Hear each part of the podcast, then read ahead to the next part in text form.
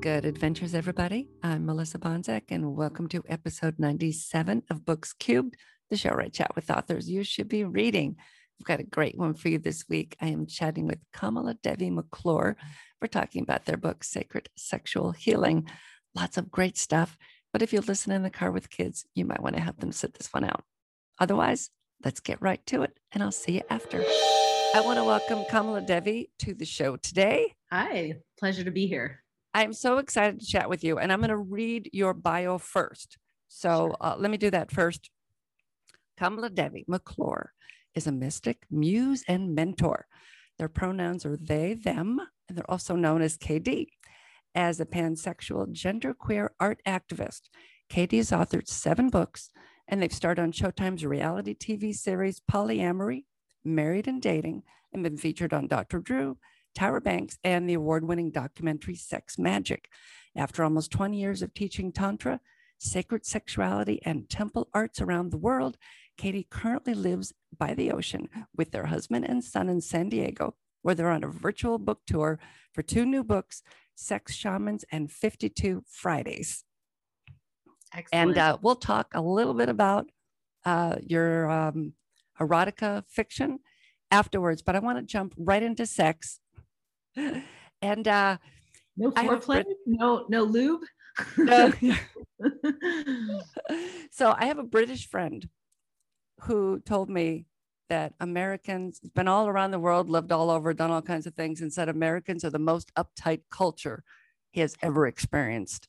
And I mm. thought about it and thought, yeah, I, mean, I do, do you agree with that? I I think that's a, a vast uh, like sweeping generalization. So I have a hard time agreeing with anything that's categorically that simple.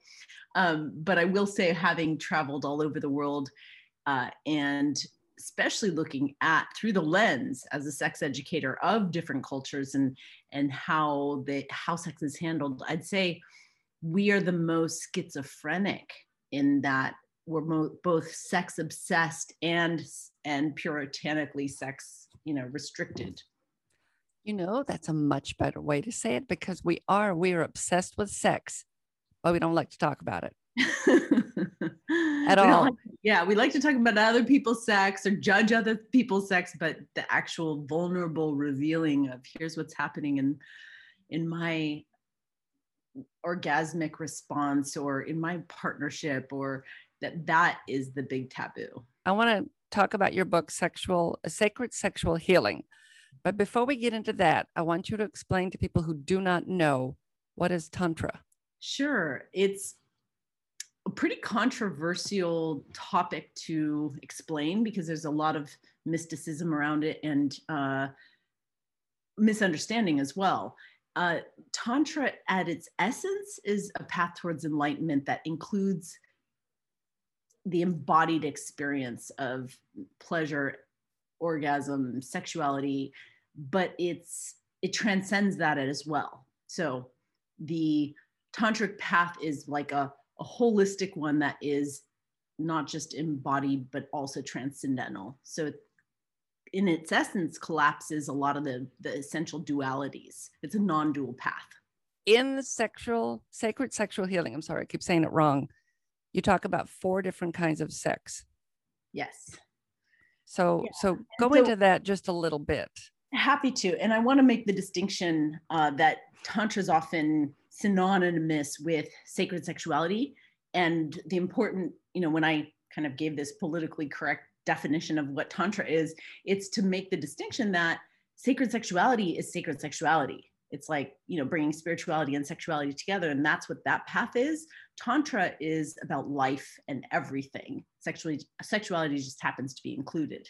So that's a really important uh, piece is that those two things are really different. And then sacred sexual healing the book that you're referencing um, is more about releasing the shame and the guilt and the fears which is different than a path towards enlightenment right there's there's these different kind of categories and in this book it's actually a, a paradigm i learned from ray stubb K- kenneth ray stubbs who's an energy master and he talks at the fundamental level of um, like restorative sex. So sex at the actually at the deepest level, we all know procreation, right? So I'll say here the four. There's procreation, there's recreation, there's uh,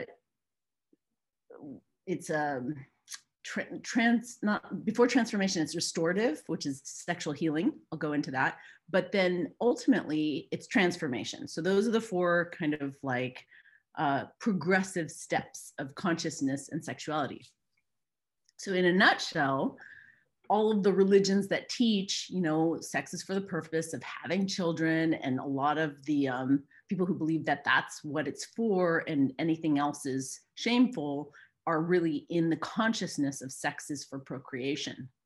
But then we have the awakening into, oh, but it's fun. and, and this body is built for pleasure. And, you know, sometimes that includes drinking and playing and casual sex. And sometimes it can be with a deep committed partner, but that sex can be had with birth control for pleasure is that next level. And then the book that you're referencing kind of starts in at the at these next two higher levels which is sacred sexual healing. Restorative sex can be we're doing sex for uh, to cultivate energy to heal any aches or pains or illness in the body or even just um, you know, healing the shame and the guilt and becoming a whole person. So that's the restorative piece. And once we're healed, and it's really, you know, we have to kind of get through the healing before we get into the transformative sex, which is the more transcendental path towards God uh, experience of, of magic and ch- changing reality based on your life force energy and your uh, mastery of it.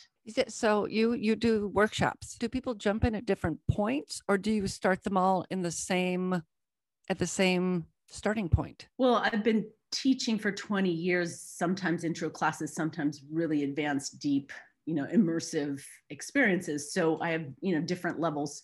My invitation, like this book is that's what part of why I love writing is that it's for anyone who's like, hey, I'm not sure I want to get naked in a room, or I don't know that I want to reveal what's happening to a teacher, have someone see me in my sexuality. It's like, well, great. Read this book on your own and you'll see there's a there's a transmission and there's practices and there's things that you can do until you feel confident, confident, comfortable, ready enough to do it in a workshop setting. So and you you go around and do these, I saw all over the world.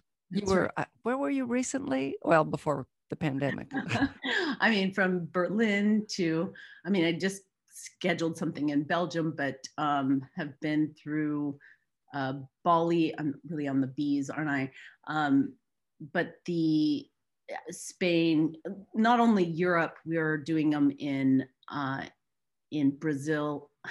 Still stuck on the bees. Um, I can go through the whole alphabet, but the school that I work with uh, so I'm on the faculty for the International School of Temple Arts, and we've done it in 40 countries.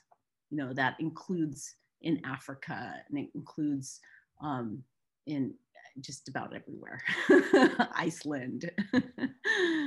what are some basic things that they can do to improve sexual relationships? So, for anyone at any level, this work really begins with self love and self pleasure. So, even if you're a tantric master, I would say that there's ways to enhance one's meeting of oneself. Um, at, the highest, most advanced level, it can be uh, like making love to divinity itself. So, that self pleasuring is this act of deep worship and prayer. Um, at the level of like, whoa, I don't know what Tantra is, and I just want to play with, I want a, a basic exercise, I would say drop the script of whatever you normally pleasure yourself to, because we all have this like masturbatory material that we tend, tend to go to that gets us off. And I would say, like, take that off for a moment, you know, set that on the shelf and show up to yourself with the sensitivity and the tenderness and the listening that you would show up to a virgin. And self pleasure from that place of learning your own body. What what do you really like? What are you feeling? What's coming up for you? And with that tenderness as if it were your first time you can find you can learn a lot about your own re- authentic likes and dislikes and your body's response. And with that self wisdom as you as you cultivate that as what you learn about yourself you actually come to your next lover you know whether it's your wife of 20 years or your you know first date you come more with more self-awareness that then increases your uh, the depth of your connection right? Because we can only ultimately connect with another to the degree that we connect with ourselves. You know that makes a lot of sense. And I, I liked in i can't remember if it was in one of the erotica novels that you've written or in uh, sacred sexual healing somewhere someone it was recommended or else somebody was doing where they were reading to their partner mm. erotica mm-hmm.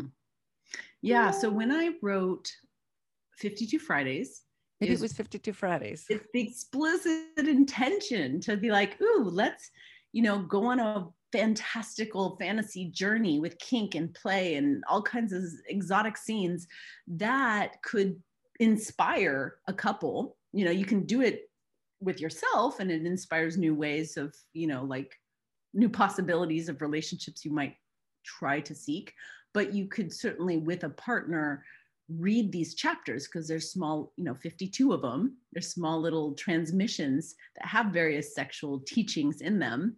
Um, and then the two of you could make love if it's a like foreplay like read erotica like foreplay. You could play as a result of that or you could talk about what it inspires in you that might then create a, a scene you know that you've never tried before yeah and i think it's the talking that is the big thing so many people don't talk which is which is terrible yeah and it you know it's ironic because when you started this interview, you said, let's jump into sex. And I joked about without foreplay, you know, and talking about sex is foreplay. it's like, it's the best thing when you start to talk about it. We realize we, especially, and I, I don't tend to get gendered. Obviously, I'm gender transcendent. That's why my pronouns are they, them. But the male brain physiologically and the female brain tend to have uh, differences. And one of the differences is that male sexual energy is more visual. So they've done these MRI studies that show when a uh, during orgasm or arousal that the male brain sees more images. There's more of a um, like that's part of the attraction to porn, and the part of the brain that lights up when it's being shown porn is the same part of the brain in the female brain that lights up when she's having a deep conversation like and talking about the deep matters of her heart or even yeah. like you know like appreciations or you know poetry that that part of her brain gets all turned on and it, that's interesting yeah you know you talk about the visual i think i read somewhere years and years and years ago women worry so much about their bodies and they don't want to be seen naked. But when men see the woman naked, they don't see imperfections. They only see the things that they absolutely love about that woman's body. Mm. And I think that that women need to remember that. Do not, I mean, if you worry about whatever you worry about about your body, don't worry about it. You know, take your clothes off, be naked, be with the be with your your person, and they're going to look at you and see what they like. Mm-hmm. And when you talked about the the visual, just they see in, in the images, I thought, well, that makes perfect sense regarding what I'd read wherever I read it. Mm-hmm. Probably like psychology today in a waiting room somewhere. well, as a sex and relationship coach for many years, I've worked with couples who, you know, often she doesn't feel seen. Like maybe, you know, part the the the body shame or dysphoria or insecurity is so deep and it's so complex. And I wish that just telling her, don't worry, he won't see it would make the difference. But oftentimes it's a relational dynamic where a couple really has to cultivate like, what do we need to do to be comfortable getting more naked and uh, but i agree with you that it is about seeing the beauty and see instead of seeing seeing the flower instead of seeing the weeds um, and that as a tip whether male or female is such a beautiful life tool. You know if somebody's going to get naked before you what a humbling and like what an honor. And yeah. regardless of our gender we should all bow and celebrate you know the vulnerability and the beauty of someone undressing. Is that is that the thing that you think think is the most hindering to relationships is this fear okay so i have a cat that's meowing just in case your listeners are what is happening? My, the pheromones are getting turned on and my my animals coming out. Um, as a pattern there's many different themes that that arise because relationships are very complex. But i would say that one of the biggest challenges in relationships is codependence. And by that i mean this over concern about what another thinks or feels as opposed to you know who am i and how do i be that in the world? And and how do i be in a partnership where i want this other person to shine and they want for me to shine? And that's how we're that's our come from. And it's this kind of compulsive like concern about how another person's either perceiving us or or what they're saying to us or they that that it creates a downward spiral for two or more parties. Doesn't matter how many people are in the relationship um, it's like we keep running into each other's lane. And if, when we learn to just stay in our own lane a relationship can just really flow a lot smoother. I want to i want to touch on your erotica because uh, i think people need to read more of it. Good. I think they should. i agree. Yeah most definitely. And uh, You've got several books.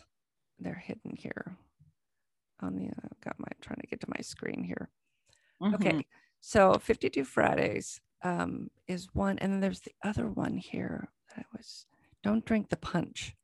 Oh, right. So my first novel, uh, 13 years ago, which is still like shockingly relevant today, um, it was about a, it's an adventure in Tantra. And it was about a uh, wild tantric sex cult you know so so we have a, a jewish filmmaker who goes to study like you know goes on a spiritual pilgrimage and finds himself in this sex cult. And so the adventure is that he's getting all these transmissions and teachings and ultimately uh, really has to make a decision like many cults you have these charismatic leaders who are saying this is how it's done and he and the ultimate decision he has to be, make is to follow his inner guru. Uh, so that i would say is the theme of almost every book i've ever written. Uh, there may be teachings in cosmo or like you said you know something you read in the a magazine in a waiting room and you're like, oh, that's a good idea. I should try this. Or you pay thousands of dollars to a big therapist to support you sexually. And there is ultimately no authority outside of yourself about your sexuality that's greater than your own like inner knowing. And it's the deep journey is how to uncover that, how to continuously listen to your life force energy and let that be the teacher, not anyone telling you what it should look like. So for anybody interested in in starting, I mean there's a lot of places to start with what with your with your books. Where mm-hmm. would you recommend that they start?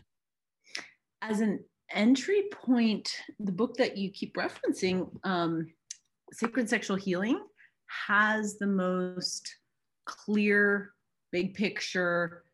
You know, this is a a, a picture of the field and what's possible and step by step how to 24 you know exercises that you can practice with yourself or with others and uh, so this as a how-to book i would say the the subtitle is the shaman method of sex magic so sex sacred sexual healing actually teaches sex magic practices that are not printed anywhere else you know and at the time that i wrote it 13 years ago, it was so radical. Like sex magic was nothing. People didn't talk about it. It wasn't in print.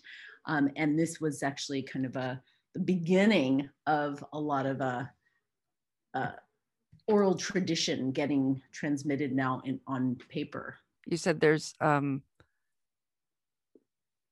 lessons. I, I, don't know if I call it, want to call it lessons. There's I call them embodiment exercises. Exercises. That was the word I was trying to get to, and I could not get to. I see this other one, polyamory pearls. Yeah. So depending on, you know, that's really quite specific to your relationship style. Um, and I would recommend uh, if somebody's already on the polyamory, the path of open relating, and you have multiple loving partners with the informed consent of all, then that's a, a fun resource. Um, but the most, uh, I guess, mystical, intriguing of all my writings is actually not my writing at all, but a, but an anthology of sex shamans. So I'm the editor of a compilation of these visionary pioneers who had sexual awakenings at some point in their lives and then dedicated their lives to teaching and healing others.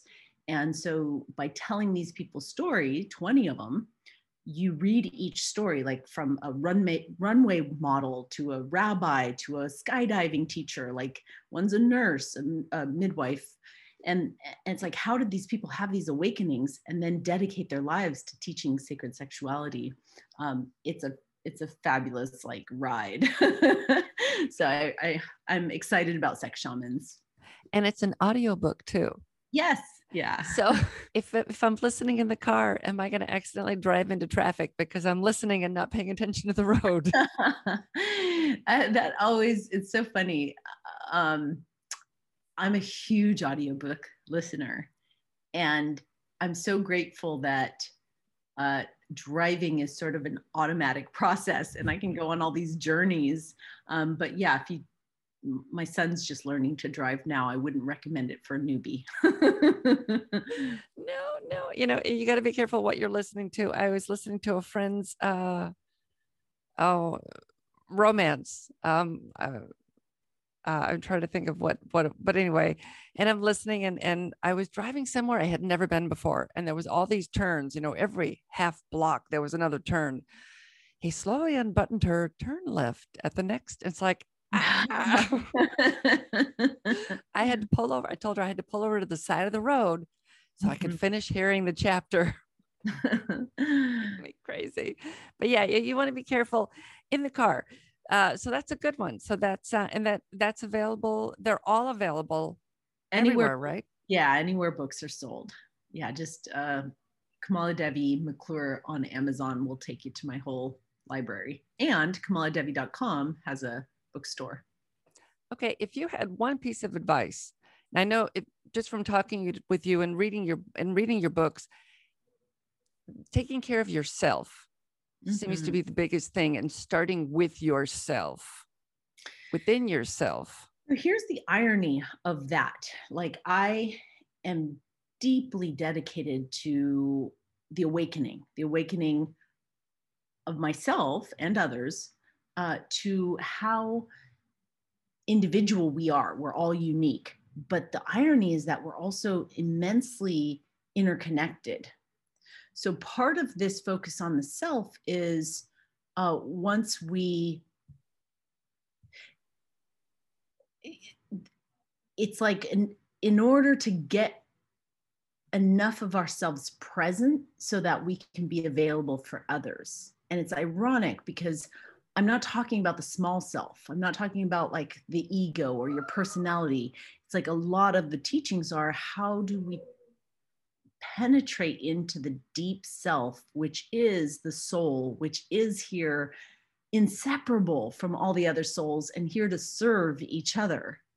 And so we can't jump into service and con- contribution to the world if we're too personally uh, selfish and needy so we want to fill our own cups so that we can overflow to the world. Uh, and so a lot of the, the, the teachings around focusing on the self is in order to actually transcend the self and then you know ultimately this life is only worth living if we're in service you know to something bigger than the self. So i, I want to thank you for coming on today. And i want to remind people that you can find all of these books I'll have links in the show notes, but you can find all these books you said on Amazon and, and all around everywhere. And you do, I was thinking, I read that you had some workshops opening up.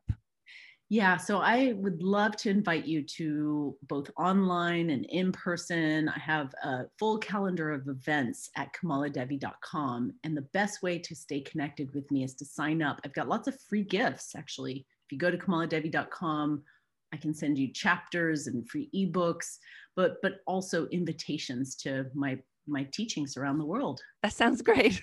I, it's been such a pleasure, Melissa. Thank you. Yeah, it was great talking to you. It is a fascinating subject, and uh, I hope that the listeners today will dive into this just a little bit. Me too. Blessings. Thank you. You'll find links to everything we discussed in the show notes. If you would like to comment on this episode or suggest a book, you'll find a way to do that down there too. That's it for now. I'll see you next time. Go read a good book.